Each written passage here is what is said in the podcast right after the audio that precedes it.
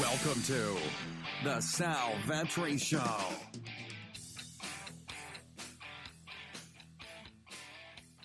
Ladies and gentlemen, boys and girls, welcome back to the podcast. How is it going? Welcome to the Sal Vetri Show, sort of the audio experience for my content. Hope you're having a great day if you're listening to this today. It is the first official day of summer, June 21st, 2019, right around 7:30 a.m. East Coast time. And yeah, I want to talk this podcast again. We did the sort of the intro podcast in the last one. It's going to be more DFS strategy based, overall high thinking, what's happening in the industry, get some experts on here for some interviews. But today I want to talk about the sport of the summer, if you will. No, I'm not talking about MLB. No, I'm not talking about the Women's World Cup, although in, in real life that is probably the sport of the summer. I'm talking about the WNBA. Look, please don't don't, don't turn off the pod right now. Don't don't shake your head. Don't roll your eyes. The WNBA, yes, it is a real professional sport. It is a sport that is marketed marketed terribly by the people that run it. This is a sport that is very very bad in terms of its its appeal to the general public, and that's more so because of the people in charge of the league. Uh, there are some great players, there are some great athletes that deserve more recognition for their talents. But DFS, I think, is a way to kind of grow that. I mean, you have people that can exploit it. It's an inefficient DFS market, and that's something that I want to get into on this podcast. So if you're still with me, all one or two or three of you out there, uh, thank you. I appreciate that. But yes, I, I do think an inefficient market is happening right now in the WNBA, and I think this isn't a surprise to many people. What is an inefficient market? Well, it's a market that you can take advantage of. The stock market is not an inefficient market. The stock market is very efficient. It is something that the price is probably locked in, very fixed. Sports betting is somewhat of an inefficient market when the lines first come out. But pretty much an hour after lines come out, if not sooner, the market tightens up. And then if a day goes by, if it's the NFL and it's a week long, it becomes a very efficient market. What that means is people can react very quickly and they can stabilize to an equilibri- equilibrium price point. In the WNBA, what inefficient market means is just for me at least the way I define it in DFS is how many people in this actual contest or in a head to head, a big tournament, um, actually know what's going on and how many people can take advantage of it. The ways that you take advantage of contests if you're playing a big GPP is by max entering it 20 max, 150 max, um, 3 max, whatever it is, right? You can gain an edge on this uh, market. So, like sports like the NFL, NBA, they become more efficient, but they're still inefficient when you see people constantly winning $50,000 prize pools. They have a good projection system, they have a good process identifying ownership to be able to exploit this inefficient market. Otherwise, they wouldn't be winning nearly that often, right? Uh, the WNBA is by far probably one of the most inefficient uh, markets still out there in DFS. If you have a projection system in the WNBA, you can just dominate cash games. And that's not there's not that much to that. I have now played 8 nights of WNBA. Last night was the first night I did not profit and I did not lose a lot of money. I lost 5 to 10% of my my my fees from that night or the amount that I actually put in my my entry fees. That's pretty good compared to the 7 in a row win streak that I was on before that.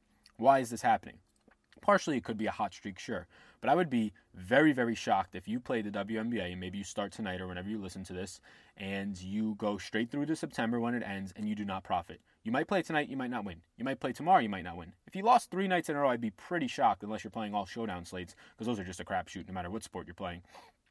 But the WNBA the market is just so efficient, I find it very hard not to profit. If you have projections, which very few people do, or very few people have accurate and trustworthy projections, or ones that are, are being updated every single day, because yes, it's, it's tough to find information out there, then you will profit fine. Um, so, a couple things. Adding on to the inefficient market theory in the WNBA, when you have a lack of information, you usually run into an inefficient market. People do not know what to do, people do not act reasonably. Again, the stock market, there's always an overflow of information. There's TV channels around it. There's co- complete career a whole career industry in terms of journalists around the stock market, right? It's huge. Same thing for DFS now. Overall, for the NFL, it's so hard not to know about some sort of um, more snaps for a player or some sort of trend happening in somebody's um, snap count as a running back or touches. Same thing for the NBA. It's, it's so difficult not to learn about an injury, at least earlier in the day, that's going to affect the slate or even before lock to that extent. Whereas in the WNBA, you have to do that digging yourself. Yes, they now have a beat writer per team, but you still have to do that digging yourself. And for the most part, a lot of the times, a lot of people won't, one, do that digging late before lock to see if somebody's in the lineup or not. But two, they just won't even know what starting lineups are. They won't even know outside of the top players on each team, or maybe the top two players on each team, if that, who really is productive against a certain defense. DVP numbers don't exist in the WNBA. There's about three sites you can find decent ones on. I do my own DVP numbers, um, and I feel pretty good about them. But based on position, it's really hard to get an accurate number. I'll, I'll, be the first to admit that, but I get as accurate as I can. Um, there's just a lack of information creates this inefficient market for the people who try hard and, and work at it. Yeah, you're going to build a bankroll. So what does this bankroll mean, right? There's $10,000 prize pools to first some nights in the WNBA. That's not great compared to the 50,000, but you're only competing with 5,000 other people. But that's not what I'm interested in in the WNBA. That's not why it is the sport of the summer for me.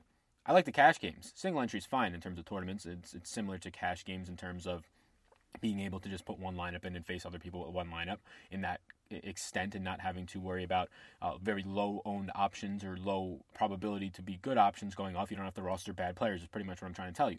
Sticking to cash games with projections where NBA similar or WNBA similar to the NBA is extremely projectable. What goes into a WNBA projection? Well, minutes.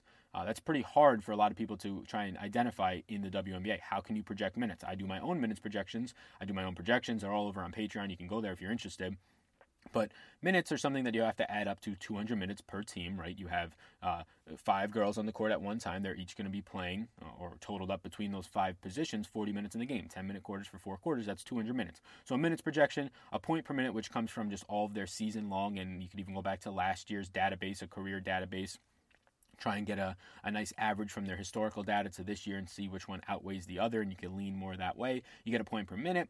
You can do um, just their defensive matchup for that day. These are all things that go into it, and they're all things that are lacking in the informational space. If you look up DVP, if you look up minutes projections for the WNBA, you will find zero things on Google search. Maybe you find one, but it's probably outdated or it's probably not that reliable. There's just no information you find a source or you do it yourself and you crunch these numbers and you again it took me like a week to kind of get this all done and it was it was actually a lot of frustration but i did.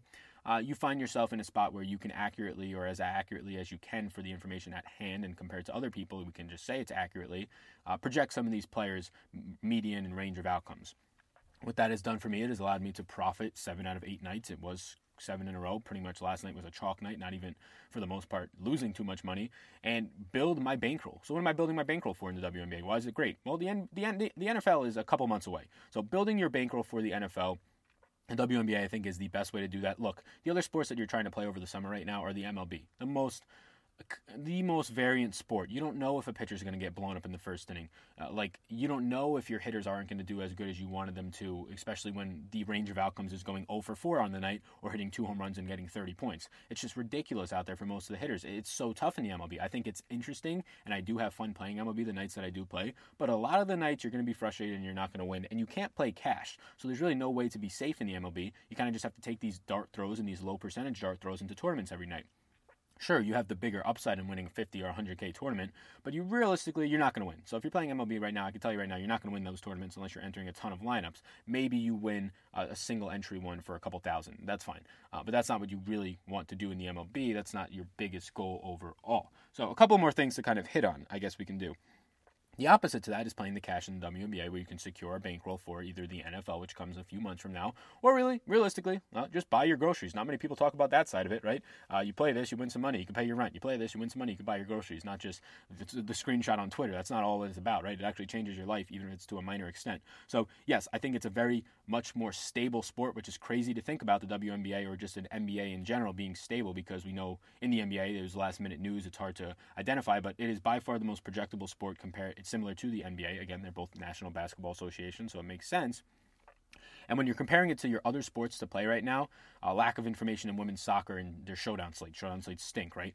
Um, number two, these variant MLB slates. Golf. I cover golf. I love watching golf. The DFS golf is just such a fun sweat, but that's just as variant. It's very, it's right up there with MLB in terms of any player can miss the cut, even the best ones any given weekend. Right now, Jason Kokrak is probably going to miss the cut. He's a guy who's made all 14 this year. It's just so hard to predict accurately what you're putting your money behind. And for the most part, cash for golf you can do a little bit more cash heavy golf lineups compared to the MLB and feel good about it, but it's still so variant that you can't feel that confident in it like you can when you put two studs into your lineup in the WNBA and you can identify value with a projection system that other people can't in the WNBA.